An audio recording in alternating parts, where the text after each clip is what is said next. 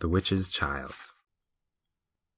Doubts blew in with the clouds over the grassy hill and down by the willow tree where the child played in the afternoons. The witching hour had come, and the child was still awake, following those doubts past the rows of empty houses to the corner where the bus comes in the mornings to take them all away. A shadow came in the window and settled over the bed. The winds outside calmed, but a little breeze in the room itself seemed to tousle the child's hair and caress its cheeks. When the child fell asleep, the shadow bent over its ear and whispered a bedtime story. Child, beneath this golden roof, you, of all people, know what it means to be homeless. It is the tragedy of some in this world to be uprooted, of others to be rootless. This is the story of the rootless ones.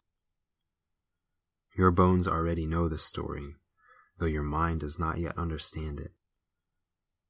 One day, in the waking world, this story will come back to you.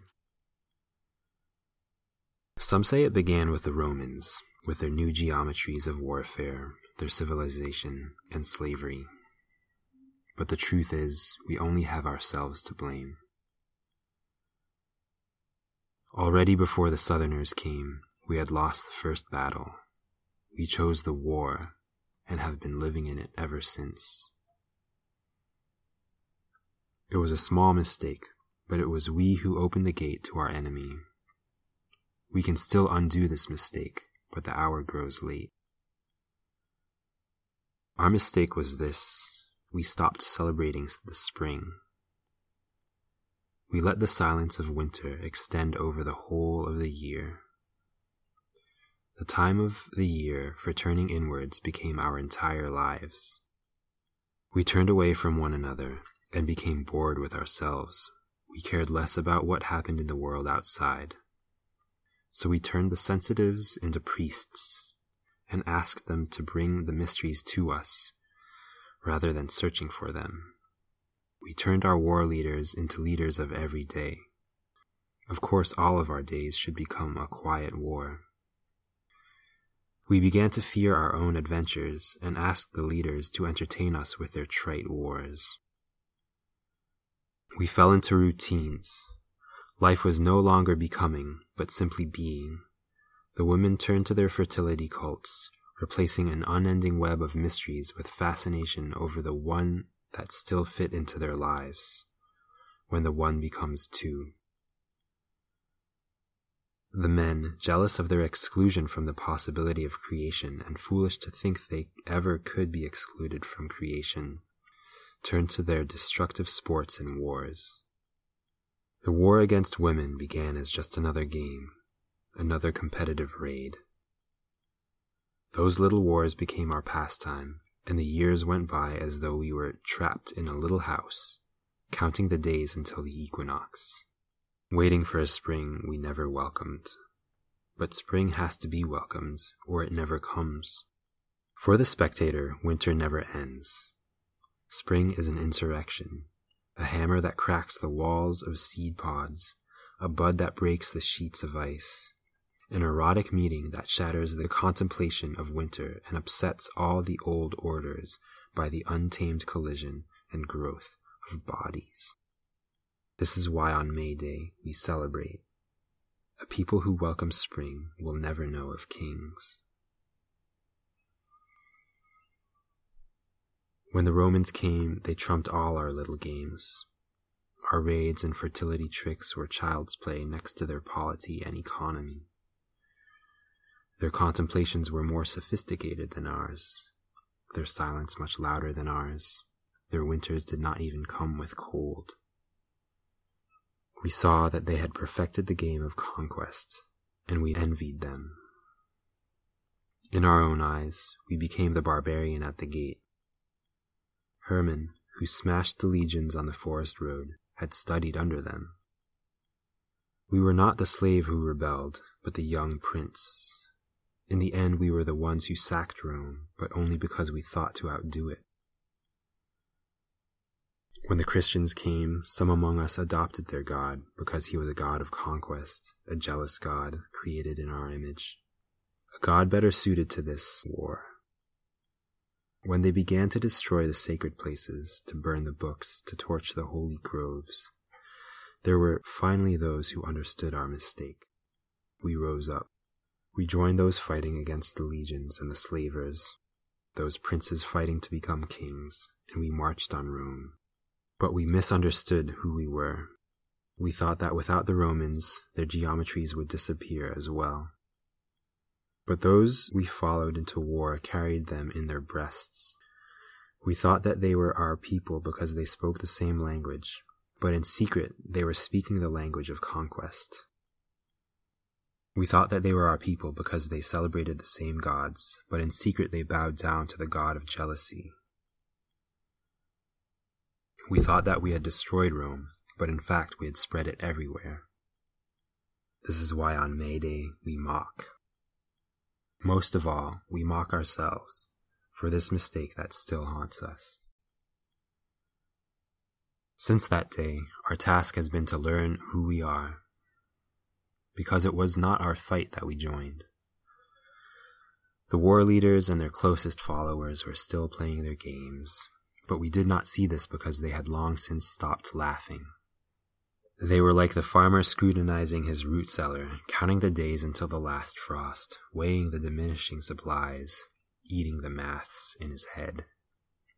In their permanent contemplation, they saw that the Romans were becoming weak and the time was coming to attack them and take over their game. Rome could not be made to work. A succession of war leaders, pretending to sack it, tried studiously to put its geometries back to work but there was always another war leader eager to try his hand, and the whole thing fell apart. For a thousand years, an uneasy truce prevailed. The slavery of the Romans was ended, but a venomous compromise snuck into its place. The war leaders who led us to victory returned half of the greatness wrested from the Romans, parceling out among us. They kept the other half for themselves and passed from being leaders to lords. On the estates of the Romans, the servants were told they were free. The land was no longer their prison, but a trust between themselves and the new lords. They could live as they chose, as long as they tithed a part of the harvest to feed their liberators and the armies that protected them. A compromise between lord and peasant. A new equation for a thing that was being called freedom. Caesar was not dead there were a thousand Caesars, and the church kept peace among them. The priests came among us. They taught us to hate our bodies. They taught us to fear the forest, the mountains, the black night.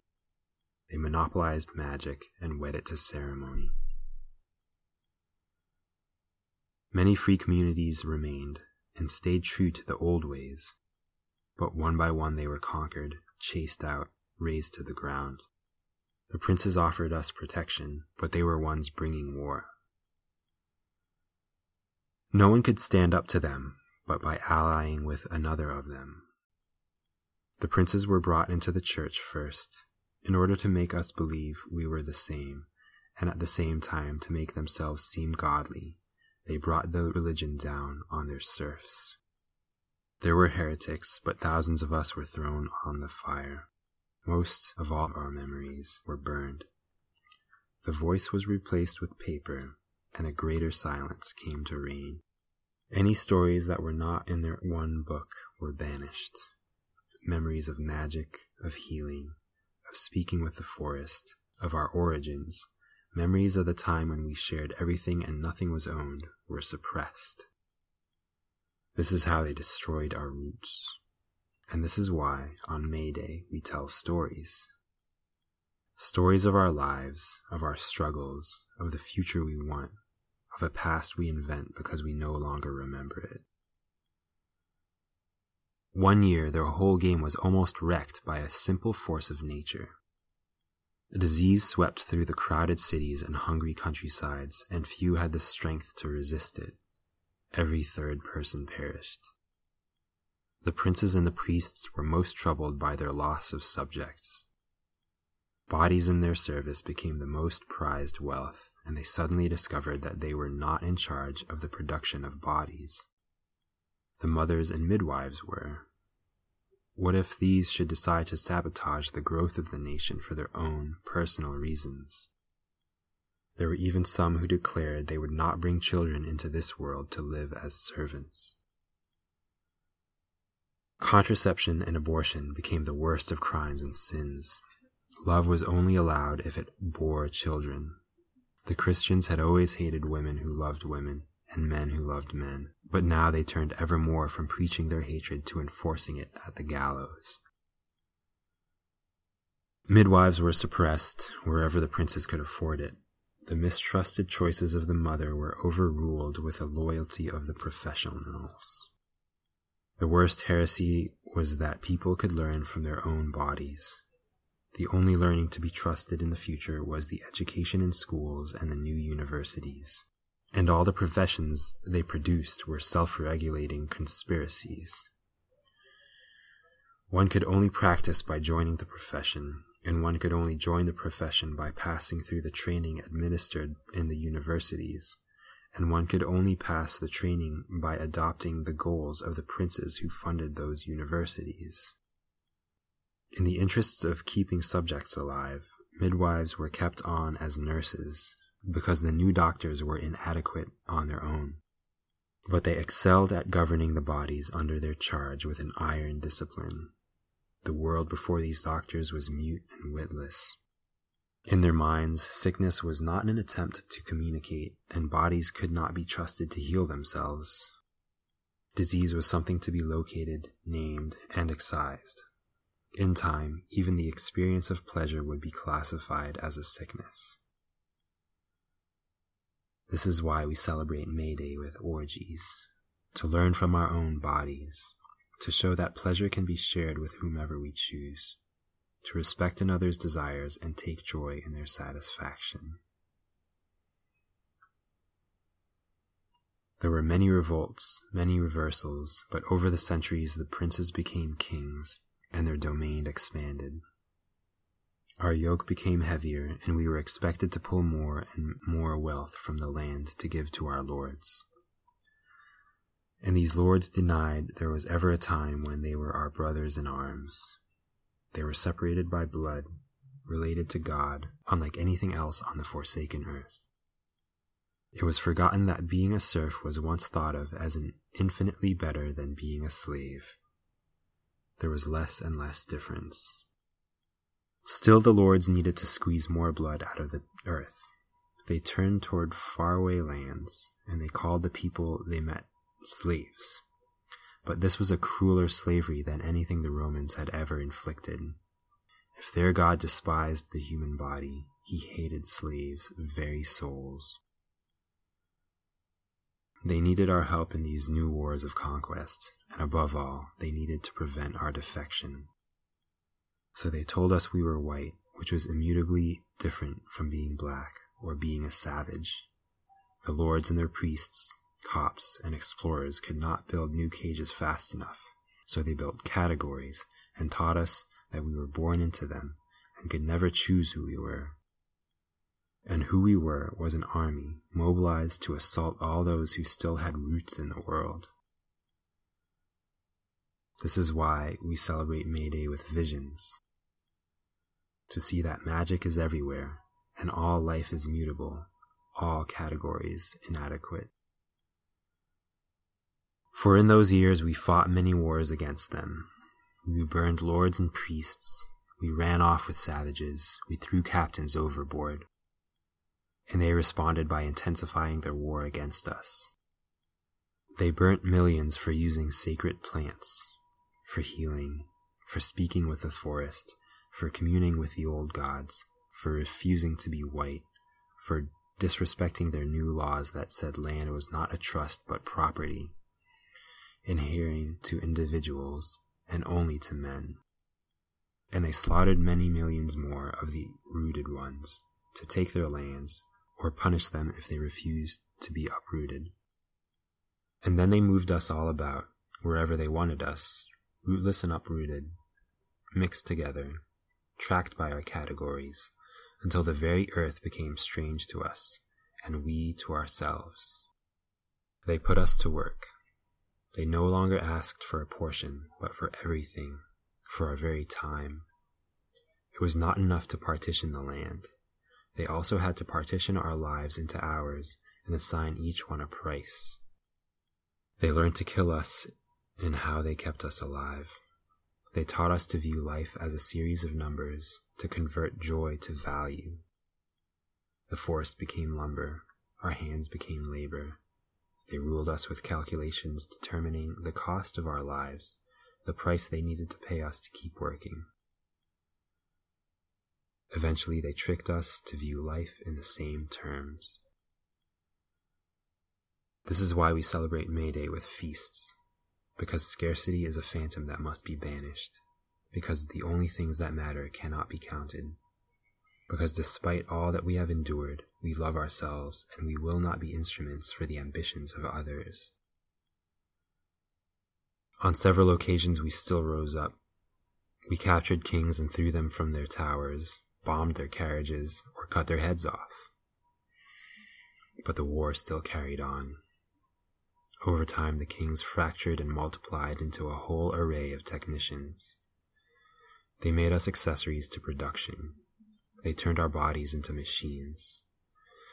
The factories were the new model for humankind, the new treasure of our rulers, and they despised us for the fact that their precious machines needed us. The old equation changed. Freedom no longer meant a compromise between master and subject. It meant all power to the machines and the greatest mobility for their product. Our lives were sacrificed for the machines to keep running. This is why we celebrate May Day with sabotage, for we will not surrender the rhythm of life to the timing of gears. All their new techniques of warfare could not quench our rage. Even in the factories or in the private places where they tried to confine the women, we formed new communes. Major upheavals shook the walls of the well masked princes, and they began to call these upheavals revolutions. They said the old forms of authority were finished. They said we were all free and could participate in their project as equals. And most of us were fooled.